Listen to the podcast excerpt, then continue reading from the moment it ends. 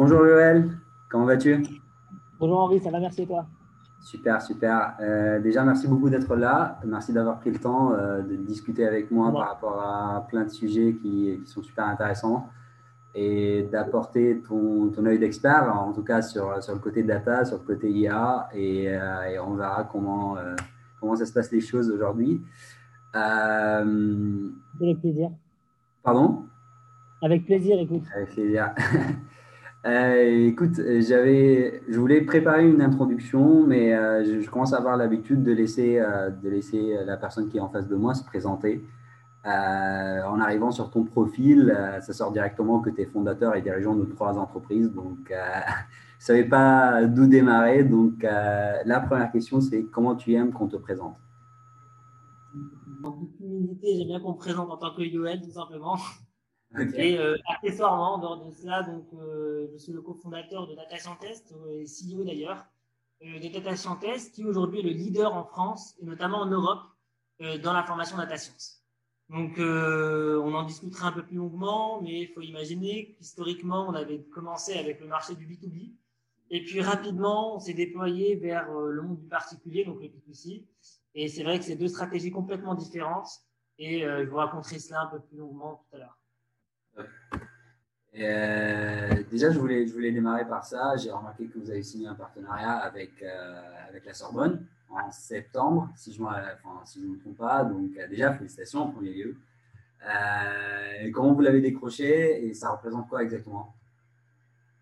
Alors, écoute, effectivement, donc, on va dire que c'est le fruit quand même d'un très très long travail. ça nous vient deux ans quand même pour commencer à travailler avec la Sorbonne. Donc, on a mis en place des premiers deals sur, euh, sur des actions de formation pour des clients bien particuliers. Donc, typiquement, c'était pour des groupes comme le Crédit Agricole ou pour Safran. Et puis, euh, suite au succès rencontré des différents partenariats, effectivement, on avait appris entre-temps à nous connaître, à travailler ensemble. Et puis, euh, ils ont pu auditer tout au long euh, des différentes actions la qualité de la formation. Et une fois qu'ils ont pu attester de cette qualité, eh bien, ils ont jugé pertinent de complètement abandonner leurs actions de formation continue pour s'adosser justement sur un organisme comme Data Scientist. Euh, effectivement, ils ont constaté que Data Scientist nous sont déjà présents dans plus de 30 groupes du CAC 40 et que euh, on avait une réelle force de frappe et une réelle capacité à pouvoir donc euh, nous déployer tant dans le monde de l'entreprise que euh, dans le particulier. Donc aujourd'hui, dans le master ou dans, euh, dans ce que font à la Sorbonne, euh, il y a un parcours où Data, Data Scientist euh, vous, vous accompagnez la Sorbonne et où, enfin, les profs de la Sorbonne à implémenter, à faire les tests, à faire, à, faire, à donner les cours en fait. C'est bien ça? Alors euh, concrètement, donc faut imaginer que ce partenariat aujourd'hui, ce partenariat a permis de mettre en place différentes actions. Alors déjà un, avant toute chose aujourd'hui, les personnes qui viennent s'inscrire euh, dans nos bootcamps ou bien nos formations continues, eh bien, à l'issue de leur formation, sont co-certifiés par la Sorbonne, donc ils reçoivent des certifications oui. data scientist, data analyst, data ingénieur. Euh, à savoir également que euh, depuis, euh, on a également mis en place maintenant un diplôme universitaire avec la Sorbonne, donc un master 2, qui est complètement desservi en distanciel via Data Scientist. Et puis enfin, en dehors de cela, côté Sorbonne, eh bien, il y a bon nombre de masters qui profitent actuellement de nos cours. Euh, et donc, euh, parfois même jusqu'à plus d'une dizaine d'UE ouais. euh, complètement validé via nos dispositifs de formation. Et c'est vrai que ça, c'est intéressant parce que au départ, on n'avait pas prévu que côté Sorbonne, ils avaient également besoin de nos ressources. Et puis, la crise du Covid, euh, la crise du Covid, et puis ensuite, euh, ils nous ont appelé en catastrophe, et rapidement, on a su trouver des solutions et proposer ensuite les bons cours. Et donc, c'est principalement pour des cours de Master 2, euh, que ce soit des masters de professionnels ou de recherche. Magnifique ça. Deux, deux, ans de travail pour aboutir, mais euh, vous avez très bien atterri. Quoi. Donc, euh, félicitations encore une fois. Euh, ce que, ce que j'ai pu remarquer sur ton LinkedIn aussi, c'est que, euh, enfin, je l'ai dit au tout début, c'est pas ta première expérience entrepreneuriale. Tu as, as, déjà fondé deux autres entreprises que de, Data Scientist. Euh, mais qu'ils ont un dénominateur commun, on va dire que c'est pratiquement la data. Euh, donc, comment tu es entré dans le secteur, comment tu as, connu, enfin, euh, peut-être depuis tout jeune, comment tu as connu tout ça, si, on recule 10-15 ans en arrière, euh, c'était à quel moment tu t'es dit, bah, je veux m'orienter vers la data, c'est le monde du futur, etc. Effectivement, donc une très très bonne question. Alors, il faut imaginer qu'il y a maintenant quand même une, bonne douzaine d'années de cela. Donc, après mon bac, j'ai décidé dessus donc une licence de maths à Dauphine. Et d'ailleurs une licence de maths au cours desquelles, donc au cours de laquelle j'ai rencontré Benjamin et Charles, mes deux associés, mes deux comparses avec lesquels j'ai lancé l'aventure. J'avais décidé de lancer une aventure quelques années après. Et effectivement, donc même si on s'était perdu de vue, puisqu'ensuite euh, Charles avait poursuivi à l'école polytechnique, Benjamin Dauphine, et moi ensuite en master à l'école des mines de Paris, eh bien, on a décidé euh, à l'origine de créer un cabinet de conseil dans la data science. Effectivement, euh, chacun de nous avait déjà eu une belle expérience suite à ses études. Et donc, typiquement, moi, j'avais fait, enfin, j'avais fait chez Amazon, ou bien dans le conseil, pareil pour Charles et également pour Benjamin. Et puis ensuite, on s'est dit, bon, bah, finalement, aujourd'hui, euh, voilà, au départ, je vais pas te mentir, c'était du pur opportunisme, dans le sens où on s'est dit, effectivement, aujourd'hui, euh, la data, euh, les cabinets de conseil sont tellement, tellement peu préparés à cette révolution qu'on aurait peut-être intérêt à créer un cabinet de conseil dédié à la data. Et puis rapidement, donc, on a décidé donc de nous lancer dans la création d'un cabinet de conseil en data qui s'appelle YBC Data. Euh, pas très original comme nom. Et ensuite, euh, rapidement, euh, et puis rapidement, on s'est aperçu que concrètement, certes, on était de très bons experts dans la data, mais que finalement, on manquait vraiment de connaissances métiers. C'est-à-dire que finalement, d'une mission à une autre, il fallait avant tout avoir une connaissance métier, sinon le héroïne n'était pas au rendez-vous. on a beau être en data scientist avec de super études théoriques, avec le bon cursus initial, il n'empêche que si on n'a pas une certaine connaissance métier, au final, euh, tous, nos tous, nos projets euh, euh, échoueront. Du coup, on avait tout intérêt à avoir une certaine expérience. Et au final, du coup, on s'apercevait que d'un autre côté, les personnes que l'on assistait lors de nos missions de conseil, eh bien, avaient un bon background théorique, avaient, avaient également, parce que pour la plupart, ils avaient comme nous suivi une licence de maths à l'origine, et puis ensuite un master euh, de maths quantitative ou bien euh, euh, d'analyse risque ou autre. Et finalement, ces personnes-là, elles, peut-être qu'elles étaient plutôt en capacité de monter en compétences et mettre en valeur leurs connaissances métiers au travers du filtre data. Et donc, on s'est dit, bah, peut-être qu'on aurait, on aurait intérêt à abandonner nos activités de conseil pour justement nous focus dans la formation. Et ce constat, on l'avait pas fait tout seul. Euh, à l'origine, il y avait un homme derrière tout cela, c'était le directeur data de Covea, donc le groupe assurantiel composé des marques MAF, MMA et GMF, donc Baptiste Baume. Et puis en discutant avec Baptiste, on s'est dit finalement, bon bah peut-être que tes gars auraient intérêt euh, à les faire monter en compétences plutôt que continuer euh, à, à, acheter, à louer les, les, services de, de consultants souvent assez exorbitants et puis surtout qui ont du mal à délivrer parce que finalement, euh, quand même ils ont un niveau de technicité, ils n'ont pas la connaissance métier, ils n'ont pas la connaissance des problématiques, des systèmes d'information et autres. Et on sait que bah, finalement, euh, on aurait peut-être intérêt à lancer euh, un organisme de formation dédié à la data. Et c'est comme ça qu'ensuite qu'est venue l'idée de créer Data Scientist. Du coup, au début, si je comprends bien, enfin, on en parlé au tout début, c'était du B2B, du coup, enfin, d'où la naissance de cette idée. Je parle d'amener toujours un service euh, à, des, à, des, entreprises pour apprendre ou pour euh, former leurs collaborateurs aux data. Donc, euh, mais aujourd'hui, vous avez transformé ça en B2C. Depuis, on a également ouvert ça au B2C. C'est-à-dire qu'on avait quand même une belle croissance organique de presque 100% par an au cours des, des années. Et puis on s'est dit, bon, bah, si on veut vraiment commencer à scaler, on aurait peut-être intérêt à également ouvrir nos formations au B2C. Donc, euh, c'est comme cela qu'on a, euh, a ensuite euh, complètement, on va dire, recruté tout un nouveau pan de l'entreprise, puisqu'on est passé d'une douzaine de salariés en début d'année à aujourd'hui presque 40. Et donc, on a dû rapidement scaler et mettre en place donc, tous nos cursus pour les particuliers. Parfait. Et du coup, tu es toujours avec Benjamin et Charles comme, comme associés? C'est une question qui vient en tête. toujours super bien.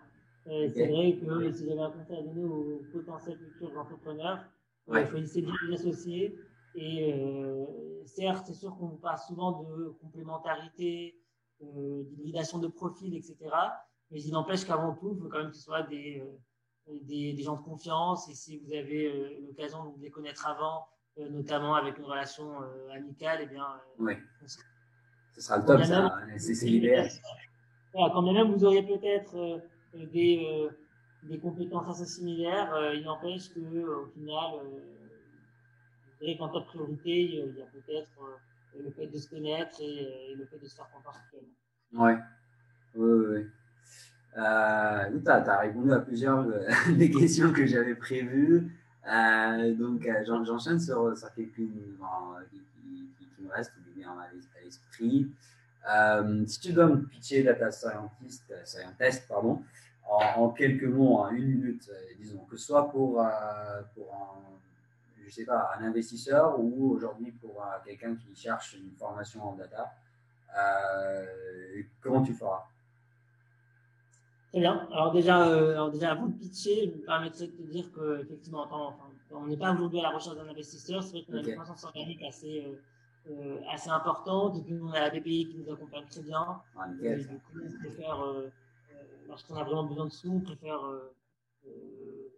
on préfère, on va dire, contracter davantage de dettes plutôt que, ouais. que les investisseurs. C'est vraiment, c'est vraiment Mais même la banque, on a besoin de pitcher. Hein. ouais, même pour la banque, même pour la BPI d'ailleurs, hein, tu as bien raison voilà, il n'empêche que voilà, c'est un particulier demain qui chercherait une formation, ce que je, peux, ce que je me permettrais de lui dire, c'est que Data Science, aujourd'hui, on est vraiment leader en France et en Europe sur la formation Data Science, à la fois dans le secteur B2B et dans le secteur B2C. Qu'à l'origine, effectivement, euh, tous nos cursus ont été co-construits avec euh, la plupart des grands groupes du CAC 40 et qu'aujourd'hui, nous font confiance non seulement dans le cadre de la formation, mais également dans le cadre du recrutement de leur profil data. Et du coup, ils auraient tout intérêt à suivre nos formations, qui d'ailleurs ont une reconnaissance en dehors de la reconnaissance d'entreprise, une reconnaissance académique, avec euh, donc une certification de la santé. Voilà, voilà. Euh, après, voilà une embauche, ouais, hein? Vous proposez une embauche pour, pour la formation, enfin, soi-disant en B2C. si demain je m'inscris pour une, pour une formation en data, est-ce que vous, vous proposez une, une embauche ou une potentielle embauche avec l'un de vos clients présents vous me dites, vous parlez de recrutement, enfin, tu me parles, sinon. euh, il y a, enfin, c'est inclus ou euh, ça dépend des cas, comment ça se passe les choses? Alors, très intéressant. Alors, faut imaginer qu'avant la crise du Covid, effectivement, donc, euh, il y avait un emploi qui était garanti. Euh, on était à presque 95% de nos, de nos apprenants qui trouvaient un emploi à l'issue. D'ailleurs, bon nombre d'entre eux trouvaient un emploi en amont de la formation, notamment au travers d'un dispositif qui s'appelle la POI, et là ensuite, euh, suite à la crise, effectivement, euh, les entreprises, en tout cas, n'étaient pas capables tout de suite de se projeter euh, sur des recrutements et d'investir en tout cas dans des recrutements. Et du coup, ce que l'on a décidé de faire, c'est mettre en place des ateliers webinaires qui permettraient une mise en relation, qui favoriseraient la mise en relation entre chacun des grands groupes et chacun des grands groupes clients et, et nos apprenants, nos alumni. Et aujourd'hui, euh, beaucoup d'entre eux sont recrutés euh, par euh, ces grands groupes. Comme je le disais dans le petit minutes, c'est qu'également, le monde data scientist vient également du fait qu'en dehors de la formation, on a également un petit produit annexe de skills assessment. Aujourd'hui, beaucoup de grands groupes, mais également dans les prestigieux comme le BCG ou autres, recrutent également leurs profils data au travers de nos tests de recrutement. Et donc, en suivant une formation, ils auront donc ensuite, ils maximiseront leur chance ensuite de trouver un emploi derrière notamment grâce à notre réseau, mais également grâce aux tests de recrutement qui passeront ensuite, et effectivement qui ont été co-construits et qui, qui, suivent, on va dire, à la même cohérence pédagogique euh, entre la formation et les différents tests. Okay. Ce que je peux te dire maintenant, en dehors de cela, c'est que euh, voilà, il y, a, il y, a, deux semaines et demie, on a animé un webinaire avec euh, le ministère, les différents directeurs data du ministère des okay. Demain, il y a euh, demain il y a, il y a Safran qui est présent. Euh, dans deux semaines, il y a la banque privée. Dans un mois, il y a Michelin. Et ainsi de suite. Euh, voilà. Chaque deux semaines, il y a un grand groupe du CAC 40, le directeur data d'un des groupes du CAC 40, qui vient présenter justement euh, les, les opportunités data et les problématiques auxquelles, auxquelles donc les, les différents opérateurs data ou les data jobs sont ouais. Et justement, si, je m'adresse à Yoel, l'entrepreneur hors data scientist aujourd'hui qui a l'expertise dans, dans, ce monde, euh, quels sont, quels sont les enjeux aujourd'hui dans, dans, ce domaine en fait? Bah, Disons les entreprises qui viennent, euh, dont, tu viens de citer, que ce soit Safran ou d'autres, euh, quels sont leurs enjeux, quelles sont leurs problématiques euh, et qu'est-ce qu'on attend dans, le futur dans, cet environnement-là Très bien. Euh, alors concrètement, je dirais qu'il y a il y a énormément d'enjeux. Alors, je n'avais pas forcément préparé la question, mais je me permettrai de parler peut-être d'un enjeu, ou du moins d'un obstacle technique auquel sont confrontés de manière générale les grands groupes, c'est qu'effectivement, d'un point de vue organisationnel, les grands groupes sont souvent sont souvent silotés entre les métiers et, et puis la RH et puis ensuite l'IT mais la difficulté, c'est que euh, lorsqu'on souhaite euh, mettre en place des actions data ou euh, des projets data de grande envergure, bon, ben, ces trois, euh, à minima, ces trois entités dont j'ai présenté enfin, énormément, mais peut-être les RH, les métiers, doivent justement travailler main dans la main. Les RH, justement, pour s'assurer de pouvoir, on va dire, diffuser les connaissances à tous les opérateurs. Alors, mm. tout le monde ne va pas devenir data scientist, data ingénieur, bien sûr. Mais en tout cas, tout le monde devrait être à minima conscient parce que euh, peut-être qu'au final, c'est l'opérateur euh, lambda qui devra peut-être euh, bien, bien, bien inscrire les données, bien normer peut-être ces données, qui va justement travailler dans l'acquisition de la donnée. Ça peut être l'opérateur de guichet en banque qui doit justement bien les saisir pour qu'ensuite elles soient analysées, etc. Sensibiliser les utilisateurs en soi tout le monde doit être sensibilisé parce qu'au final, tout le monde est un membre de la chaîne. Il y a déjà ce travail des RH qui doit s'assurer euh, depuis la sensibilisation jusqu'à la veille technologique pour les profils data les plus experts. Il y a effectivement les métiers qui doivent ensuite mettre à profit leurs connaissances data euh, pour, euh, pour ensuite commencer à, à migrer à migrer d'outils propriétaires vers des outils open source, à migrer d'analyses statistiques classiques à des analyses prédictives euh, plus poussées qui permettent de profiter des apports de data science. Et puis ensuite, il y a l'IT qui doit justement ensuite récupérer euh, ces projets data pour ensuite euh, faire en sorte de pouvoir les passer en production. Parce qu'effectivement, euh, passer, un pro passer en production un projet data, c'est euh, c'est pas simple. simple. Et, et souvent, dès la conception, eh bien, le data scientist ou le ML engineer, bref, peu importe le métier, doit justement penser et se soucier des problématiques de mise en production et de la conception du Donc effectivement, c'est trois mondes à part entière qui doivent travailler main dans la main. Et, euh, et, au final, toutes les briques sont importantes et je pense que c'est le réel défi auquel se confrontent donc les, euh, les grands groupes actuellement. Okay. Maintenant, en dehors de cela, il y a tout type de, problématiques, il y a des, euh, des enjeux éthiques. Euh, la RGPD, c'est l'une des questions qui, qui allait suivre, mais où est-ce qu'on est par rapport à la RGPD, l'utilisation des données personnelles C'est un enjeu quand même classique dans le monde de data, on est d'accord? Effectivement. Alors moi je pense qu'effectivement, donc euh, il y a de cela donc euh, un peu plus d'un an et demi, euh, enfin presque un an et demi maintenant. Ouais. je dirais qu'il y a un an et demi, autant il y a un an et demi, les entreprises n'étaient pas vraiment prêtes face justement aux différentes aux différentes réformes de la CNIL. Et puis aujourd'hui, euh, n'était pas forcément tout au niveau, mais maintenant, euh, mais maintenant, je dirais qu'elles sont, que la France est même un très très bon élève comparé à ce que l'on peut voir aujourd'hui aux États-Unis ou autres. Euh, le, les entreprises françaises aujourd'hui sont très sensibles euh, face à ces sujets-là, et, et quel que soit, on va dire, les différents pans de la RGPD, que ce soit le niveau sécuritaire sur lesquels on a pu voir pendant la crise du Covid, eh bien, faut pas ne faut pas justement chercher à faire des économies lorsqu'il s'agit, lorsqu'il en va de la sécurité de données. Mmh. Euh, euh, lorsqu'il y a également, on va dire, euh, d'un point de vue partage et, et transparence vis-à-vis du client final, oui. eh bien aujourd'hui, je dirais que toutes les entreprises françaises, quasiment en tout cas de, de grands noms, sont déjà sont déjà aux normes. Et donc, je dirais tout de même que la France est un très très bon élève et a su rapidement se plier aux normes, aux normes RGPD. Maintenant, en dehors de cela, je pense que là où effectivement il y a euh, des questions un peu plus difficiles euh, qui ont été posées suite aux, aux différentes, aux différentes réformes RGPD, oui. un, c'est au niveau des des, euh, l'interprétabilité des modèles. Aujourd'hui, beaucoup, beaucoup de modèles euh, sont en production sans pour autant, euh, sans pour autant être euh, en capacité d'être bien interprété en cas de contrôle. Donc déjà, il y a un vrai souci là-dessus.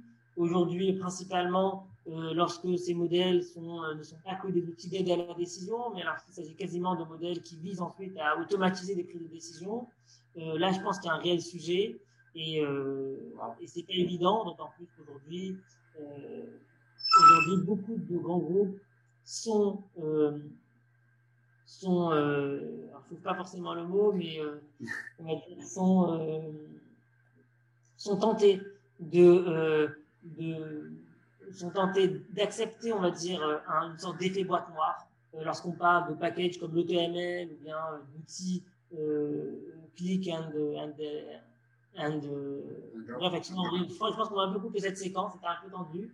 Mais ouais, ce que je voulais dire, c'est que concrètement, aujourd'hui, il y a beaucoup de grands groupes euh, qui ont un réel défi en termes d'interprétabilité des modèles qui passent en production, parce que finalement, euh, ils choisissent soit des outils euh, très faciles d'accès comme Dataiku, ou bien des packages très aidés comme l'AutoML, qui justement permettent de rapidement mettre en place des modèles optimaux, ou du moins déjà avec des, des, des solutions très, très pertinentes.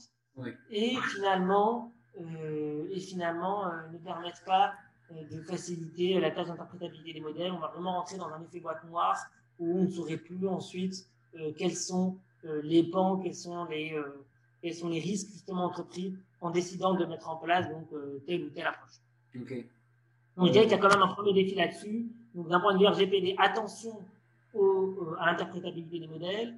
Et puis second point, d'un point de vue RGPD, euh, je dirais qu'il y a quand même, ou RGPD et éthique en général, euh, il y a un réel souci aujourd'hui sur, euh, bon, bah, qu'est-ce que l'on va faire des profils qui, dont les tâches seront, seront automatisées, seront automatisées que ce soit dans la supply chain, que ce soit dans la finance ou autre, suite à la mise en production de pas mal de modèles. Donc là, il y a un réel souci lorsqu'on met en place de l'IA ou de, de, la data science. Euh, est-ce qu'il n'y aurait pas justement un risque, de, euh, un risque euh, éthique et des réels enjeux derrière? Oui, je vois. écoute, sur, un autre sujet, justement, je viens de mentionner l'IA, je commence à m'intéresser de plus en plus aux, outils de no-code. et je sais que ça devient de plus en plus performant et ça prend des parts dans, le marché en plus. Est-ce que tu penses qu'on arrive à un stade où les métiers de l'IA ou les métiers de la data euh, seront aussi du no-code dans, le futur, euh, soit dans, 5-10 ans ou voire même plus?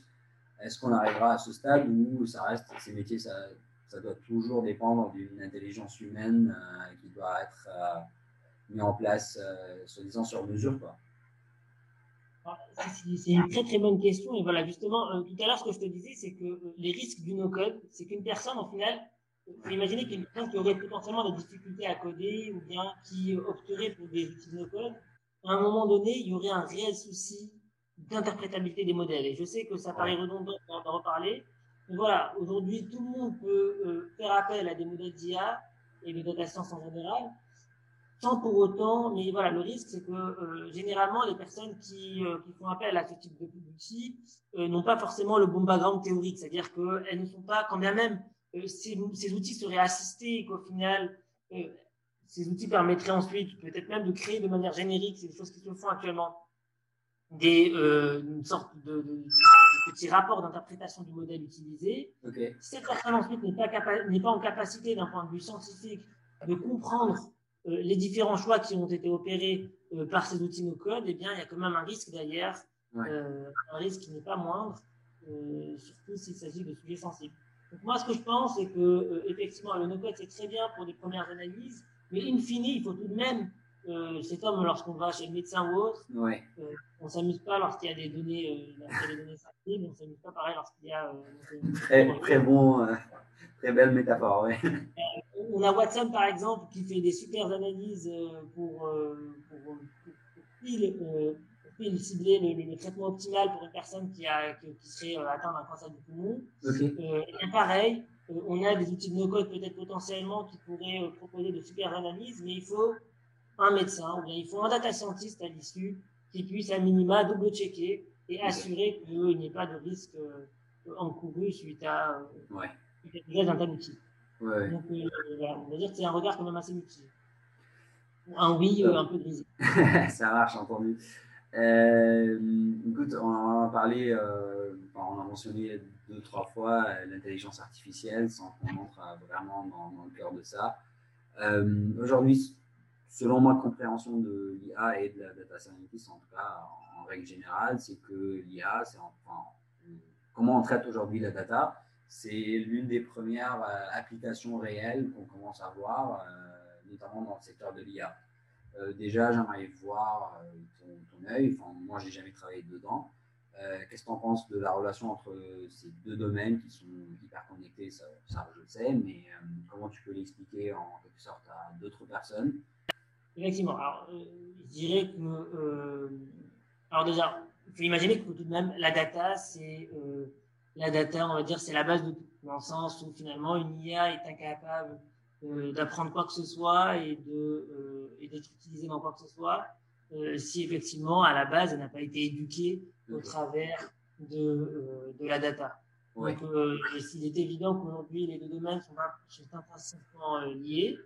Euh, ensuite, en dehors de cela, voilà, donc faut imaginer que, euh, on essaie de faire des à certains, mais euh, déjà l'intelligence artificielle, très souvent, c'est un mot qui est utilisé de manière, on va dire, un peu trop, un peu trop banale, parce qu'au final, voilà, c'est-à-dire que c'est un peu, très souvent de la data science maquillée en, en, intelligence artificielle. il y a pas mal de mèmes sur le sujet que tu pourras trouver sur Reddit ou autre qui sont très très marrants. En fait, voilà, c'est un peu comme si on, on maquillait un peu la mariée, quoi. Euh, concrètement, donc très souvent derrière l'intelligence artificielle, il y a la data science, et très souvent derrière la data science, il y a des statistiques. Donc au final, euh, pas imaginer, il est clair qu'il y a eu de très belles avancées technologiques et algorithmiques au cours des dernières années, mais il n'empêche que euh, les fondements statistiques euh, sont à la base de tout. Et donc au départ, on a tout de même les stats qui font partie intégrante aujourd'hui de la data science. Et l'un des pans de la data science aujourd'hui, c'est l'intelligence artificielle c'est justement euh, tous ces algos qui permettent au final aujourd'hui euh, de euh, créer des, des outils d'aide à la décision, des outils qui permettent ensuite d'assimiler et de reproduire, on va dire, des, des, des, actions ou des décisions humaines. Et effectivement, ensuite, donc, il y a tout, tout un tas de types de technos et de familles d'algorithmes qui sont employés pour y parvenir. Mais en tout cas, voilà, faut imaginer que l'intelligence artificielle aujourd'hui fait partie intégrante de la data science et que euh, l'intelligence artificielle tire, on va dire, toute son énergie de la data avant toute chose. Ok. Et tu penses euh, qu'on va arriver à un stade où euh, il y aura une intelligence artificielle plus, plus forte ou plus performante qu'une intelligence humaine? Bon, C'est une ah, question. Euh, c'est déjà le cas. Alors voilà, après, ce, qui est assez, ce qui est assez impressionnant, c'est que ce qui est très impressionnant, c'est avant tout le cerveau humain. Le cerveau humain, quand même, il reste assez. Alors, à quel niveau est-ce qu'il est plus intelligent Aujourd'hui, un humain est incapable de, de retenir pas, une suite de 5 ou 10 000 chiffres. Pour autant, un fichier Word peut faire l'affaire sans aucun problème. Maintenant, entre une intelligence artificielle et, et un humain, donc sur des, on va dire sur des opérations de data science.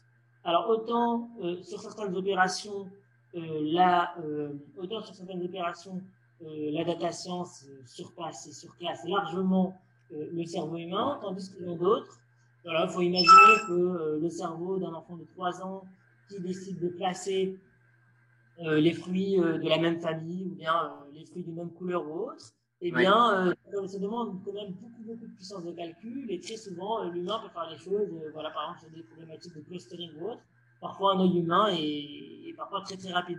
Donc euh, je dirais que les outils sont pas les mêmes, les puissances de calcul sont pas les mêmes, mais c'est pas évident de, de, de comparer euh, les deux. Mais il n'empêche que sur l'énorme majorité des opérations, euh, l'intelligence artificielle surclasse déjà très très très largement l'intelligence humaine, mm.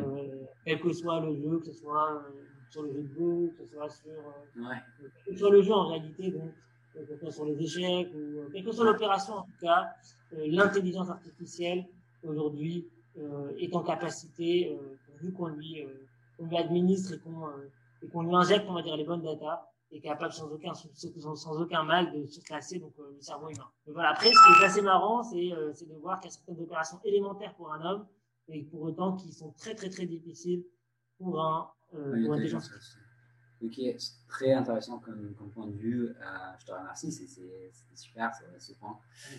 Euh, à ton avis, qu'est-ce qu'on doit attendre du coup des, des futures applications, dans, que ce soit dans l'IA ou dans le data enfin, À quoi ressemble le monde dans 5-10 ans quoi? Alors, à quoi est-ce qu'il ressemble euh... sois, sois, optimiste, hein soyez créatif. Très très invasif. Voilà, donc euh, on s'attend déjà, on vit déjà dans un monde vraiment hyper connecté où aujourd'hui euh, la moindre data et la moindre data est, est captée, est stockée, analysée, et puis ensuite sert une nouvelle, une nouvelle, une nouvelle décision. Donc aujourd'hui, c'est assez incroyable de, de, de voir qu'au final, on profite aujourd'hui d'expériences d'achat cross-canal, qu'on aille dans une agence en physique ou qu'on aille sur un site, et bien tout cela est mesuré, tout cela ensuite est, euh, est, euh, est matché. Et puis ensuite, euh, je pense qu'au final, moi j'ai plutôt un discours optimiste et qu'au final, par exemple, là je prenais l'exemple du digital et, et, on va dire de, de, de l'essor permis par, par l'intelligence artificielle sur le retail. Je pense que justement, Aujourd'hui, euh, la data science et l'IA peuvent être un réel atout, euh, pour, euh, pour ce secteur-là, puisqu'effectivement, il, suffit, simplement de, de rapidement mettre en place la bonne transfo data, la bonne transfo digitale, et puis ensuite de profiter justement des apports de l'IA. C'est-à-dire qu'il ne faut pas avoir du tout d'IA dans la nuit ou quoi que ce soit, mais au final, c'est à la portée aujourd'hui de tous les groupes, même de la PME, et qu'au final, pourvu que euh, on soit capable de, euh, de ne pas hésiter à, à, se montrer disruptif et à ne pas hésiter à, euh, à, à casser les normes et, euh, et, les habitudes, eh bien, je pense qu'on pourra vraiment faire de la data euh, une réelle arme qui permettra à terme de faire du cost-cutting ou de booster son business sans aucun souci. Et euh, quels, sont, quels sont du coup pour toi les entreprises qu'il faut regarder euh, par rapport à ce sujet Quelles sont les entreprises les plus innovantes? Est-ce que c'est Facebook, Google, quand, quand, on a l'impression que c'est eux qui avancent le plus rapidement euh, sur le côté data et qu'ils ont la plus de quantité, notamment de data à traiter? Euh, ou à ton avis, ce sera plus les startups qui n'en a pas encore parlé, entendu parler, etc., et qui, euh, développent des choses un peu différentes, euh, une autre vision des choses. Enfin, qu'est-ce que tu en penses On ne va pas rentrer dans, dans le débat vision de, Zuckerberg, VS de Tesla, etc., sur, on va dire le, les risques les risques et justement euh, la position adoptée face à l'IA, mais il n'empêche qu'aujourd'hui, il est certain que ces groupes-là font vraiment, vraiment, vraiment peur et qu'ils euh, sont en capacité, grâce à toutes les datas amassées, de euh, s'implanter avec succès dans n'importe quel secteur d'activité. Ce sont même des secteurs très, très traditionnalistes, très, très euh, euh, jusque-là difficiles d'accès, comme l'assurance, comme euh, comme la banque, comme les télécoms. Aujourd'hui, c'est des euh, secteurs qui sont vraiment à la portée de tous ces groupes-là. Et donc, c'est vrai que c'est certain que ça fait peur et que euh, il est certain également que d'un point de vue euh, autorité de la concurrence et autres, il va falloir un peu légiférer là-dessus. Voilà, je suis pas forcément ah. politique ou économiste. J'ai jamais pensé à ça comme, comme tu dis comme ça en fait. Voilà, c'est vrai. Voilà. Aujourd'hui, on voit des. Euh, je crois que c'est Amazon qui a fait un deal avec Aviva pour commencer à vendre des, euh, des assurances, euh, aujourd'hui, de toutes les façons, euh, euh, Amazon aujourd'hui, n'importe quelle application des GAFA connaît parfaitement nos déplacements, c'est quels sont les moyens utilisés, c'est parfaitement même connaît tout, connaît en réalité tout de nous. Il suffit d'aller sur, alors je me souviens plus du, lien, mais c'est quelque chose comme google.com slash option ou autre. Vous verrez que, tu verras que Google sait parfaitement de quelle religion on est, quel est notre rang C'est évident parce qu'ils vont est-ce qu'on a des enfants? Est-ce qu'on est marié? Ouais. Euh, quel type de musique on aime bien? Euh, Quel type de, euh, de film ouais. on aime bien? Ça complètement tout de nous. Et parfois même avant que nous-mêmes le savions. Parce que, une recherche sur, sur des... très souvent, bah, d'ailleurs, moi, je bossais chez Amazon et Amazon, un des projets sur lesquels il bossait, c'était prédire, on va dire, avec un certain pourcentage, si une femme est, est actuellement enceinte simplement parce que euh, lorsqu'elle va rechercher un certain type de produit, lorsqu'elle va faire un certain nombre de recherches, eh bien, on saurait que euh, avec un certain pourcentage de chance, et compte tenu également d'apprentissage, on saurait avec un certain pourcentage de chance euh, si la personne est enceinte ou non. Pareil, donc ça c'est une application quand même assez, euh, assez incroyable, mais sinon voilà, chez Amazon, qu'est-ce que j'avais vu également assez incroyable, c'est que euh, Amazon a décidé d'envoyer des colis vers, vers Paris de France avant justement que le client final passe commande. Parce qu'ils savent qu'avec une certaine oui. avec une probabilité, eh bien, euh, il y a minimum 10-15 produits de ce type-là qui sont les tous les jours. Et donc, n'hésitez pas à les envoyer, à les faire partir dans certains entrepôts pour Paris-Île-de-France, justement, et ensuite, euh, limite sur le trajet, mais concrètement, dans des, dans des points intermédiaires, eh bien, décider d'étiqueter avec euh, l'adresse, par exemple, Henri Gillot. et, concrètement, voilà, il y a certains qu'avec toutes ces datas, ça fait vraiment peur. Après, je pense que faut imaginer que les les groupes les groupes français ont aujourd'hui su bien profiter également de des opportunités des opportunités que pouvait euh, leur apporter la data IA en général. Ouais. Alors, c'est vrai que pour certains groupes, euh, principalement issus du secteur banque assurantiel, qui historiquement étaient déjà centrés sur leur data, eh bien, euh, la transition a été plus facile. Mais là, actuellement, on s'aperçoit que les grands groupes industriels commencent à avoir une certaine maturité et également, eux, commencent à profiter de, de, cette révolution et commencent à, on va dire, injecter, diffuser euh, des connaissances, une culture data un peu partout. Et je pense que justement, euh, ce qui permet au final de découvrir de super, euh, de super nouvelles opportunités de, de business autour du service, autour de la maintenance, beaucoup d'opportunités qui seront permises que grâce à l'usage de data pour ces groupes industriels. Ok.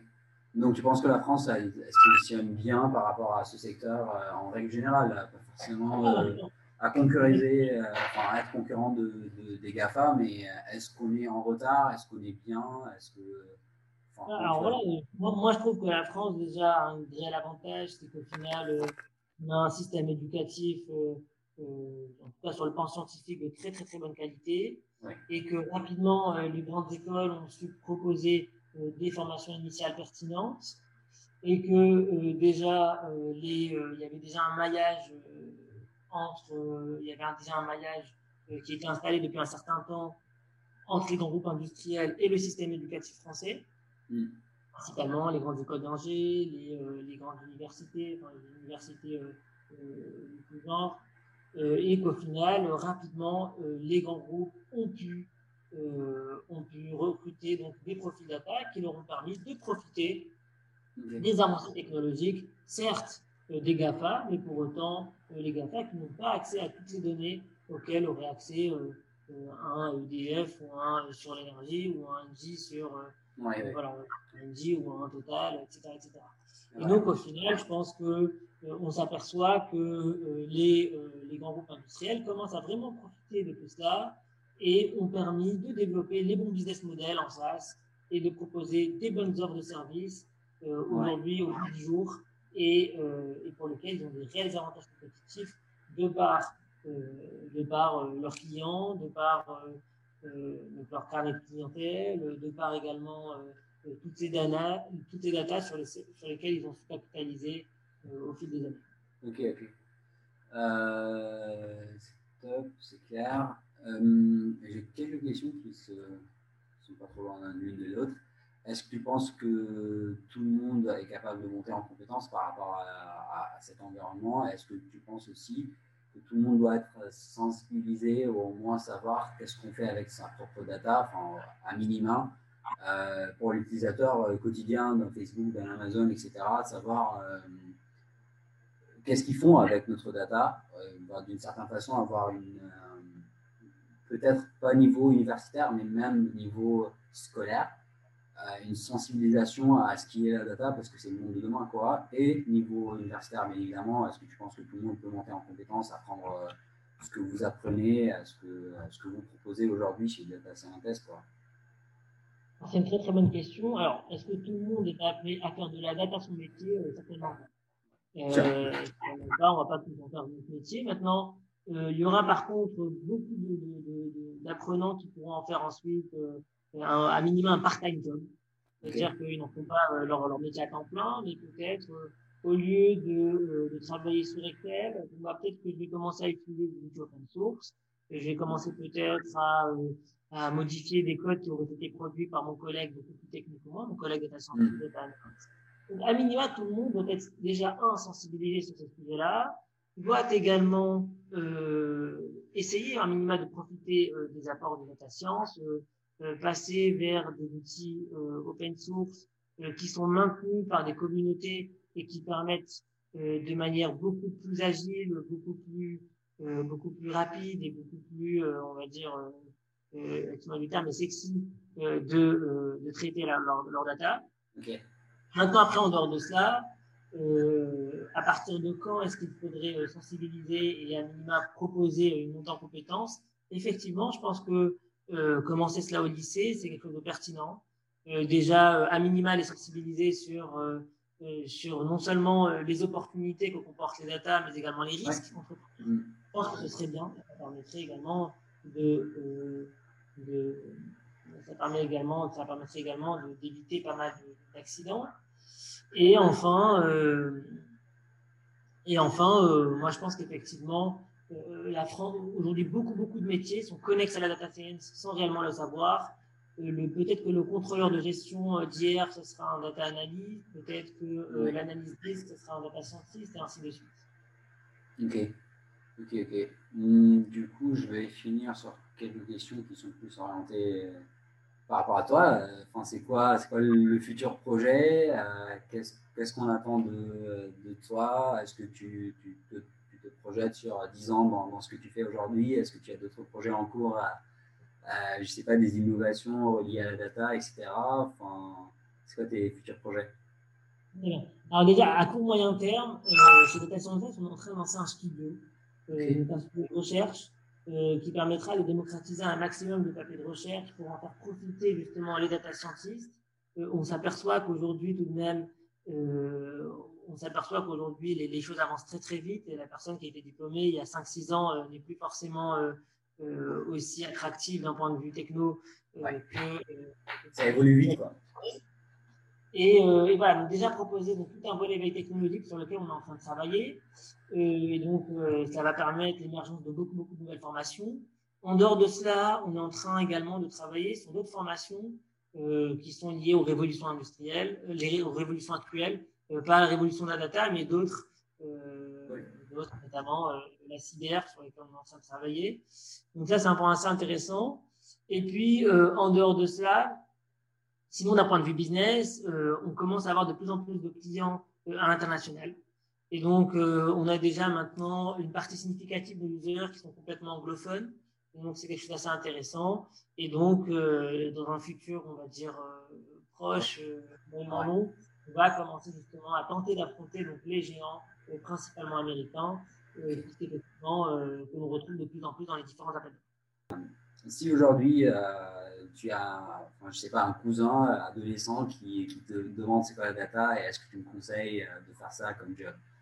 Euh, déjà, comment tu l'expliques pour, euh, pour quelqu'un qui connaît les, bases dans, l'informatique ou disant bah, il ne sait pas coder à l'âge de 14-15 ans. Enfin, ça dépend des personnes, mais euh, qui est utilisateur de Facebook, qui est utilisateur d'Instagram, de TikTok, peu importe. Mais comment tu expliques ça et comment tu, tu expliques ton métier ou le métier de data scientist en, règle générale pour, lui dire est-ce que c'est pour toi ou pas?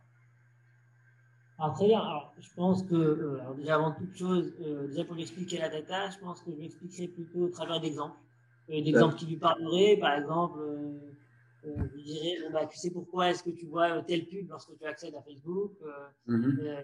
Parce que tu as visité tel site juste avant, et puis ensuite, mais tu avais également visité d'autres sites, mais pourquoi celui-ci? Parce qu'il y a eu un système d'enjeu. Pour lui expliquer un peu tout ce qui se passe forcément derrière l'écran, et dont il n'a pas du tout, et dont il n'a pas forcément euh, écho ou connaissance.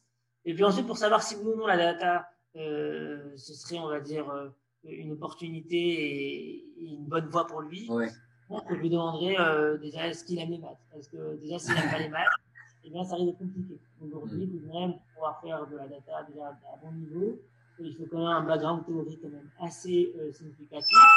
Et bon, s'il n'aime pas les maths, peut-être qu'il aime l'informatique et effectivement, il pourrait travailler sur les problématiques de mise en prod, donc, je pourrais lui parler du fonctionnement RPC ou ça, fonctionne. Ouais, je vois. il est certain que, euh, quelles que soient ensuite ses facultés ou ses facilités, on va dire en général en maths, mmh. je dirais qu'il euh, faut tout de même aujourd'hui apprendre à coder, euh, quel que soit euh, à partir de, de, de, de l'âge majeur ou autre, tout de même essayer euh, d'appréhender un langage informatique. Il y avait un article il n'y a pas longtemps sur Figaro qui disait que euh, la prochaine génération, 80% euh, d'entre eux sont appelés à coder dans le cadre de leur travail. Aujourd'hui, même les outils, euh, euh, les outils de clic, les outils d'analyse en mode clic, tels que Power BI de Microsoft ou Tableau Software de Salesforce ou autres, bien, ou rajouter des, extensions qui permettent de rajouter des briques de code. C'est qu'aujourd'hui, euh, le code commence vraiment à, devenir la mode.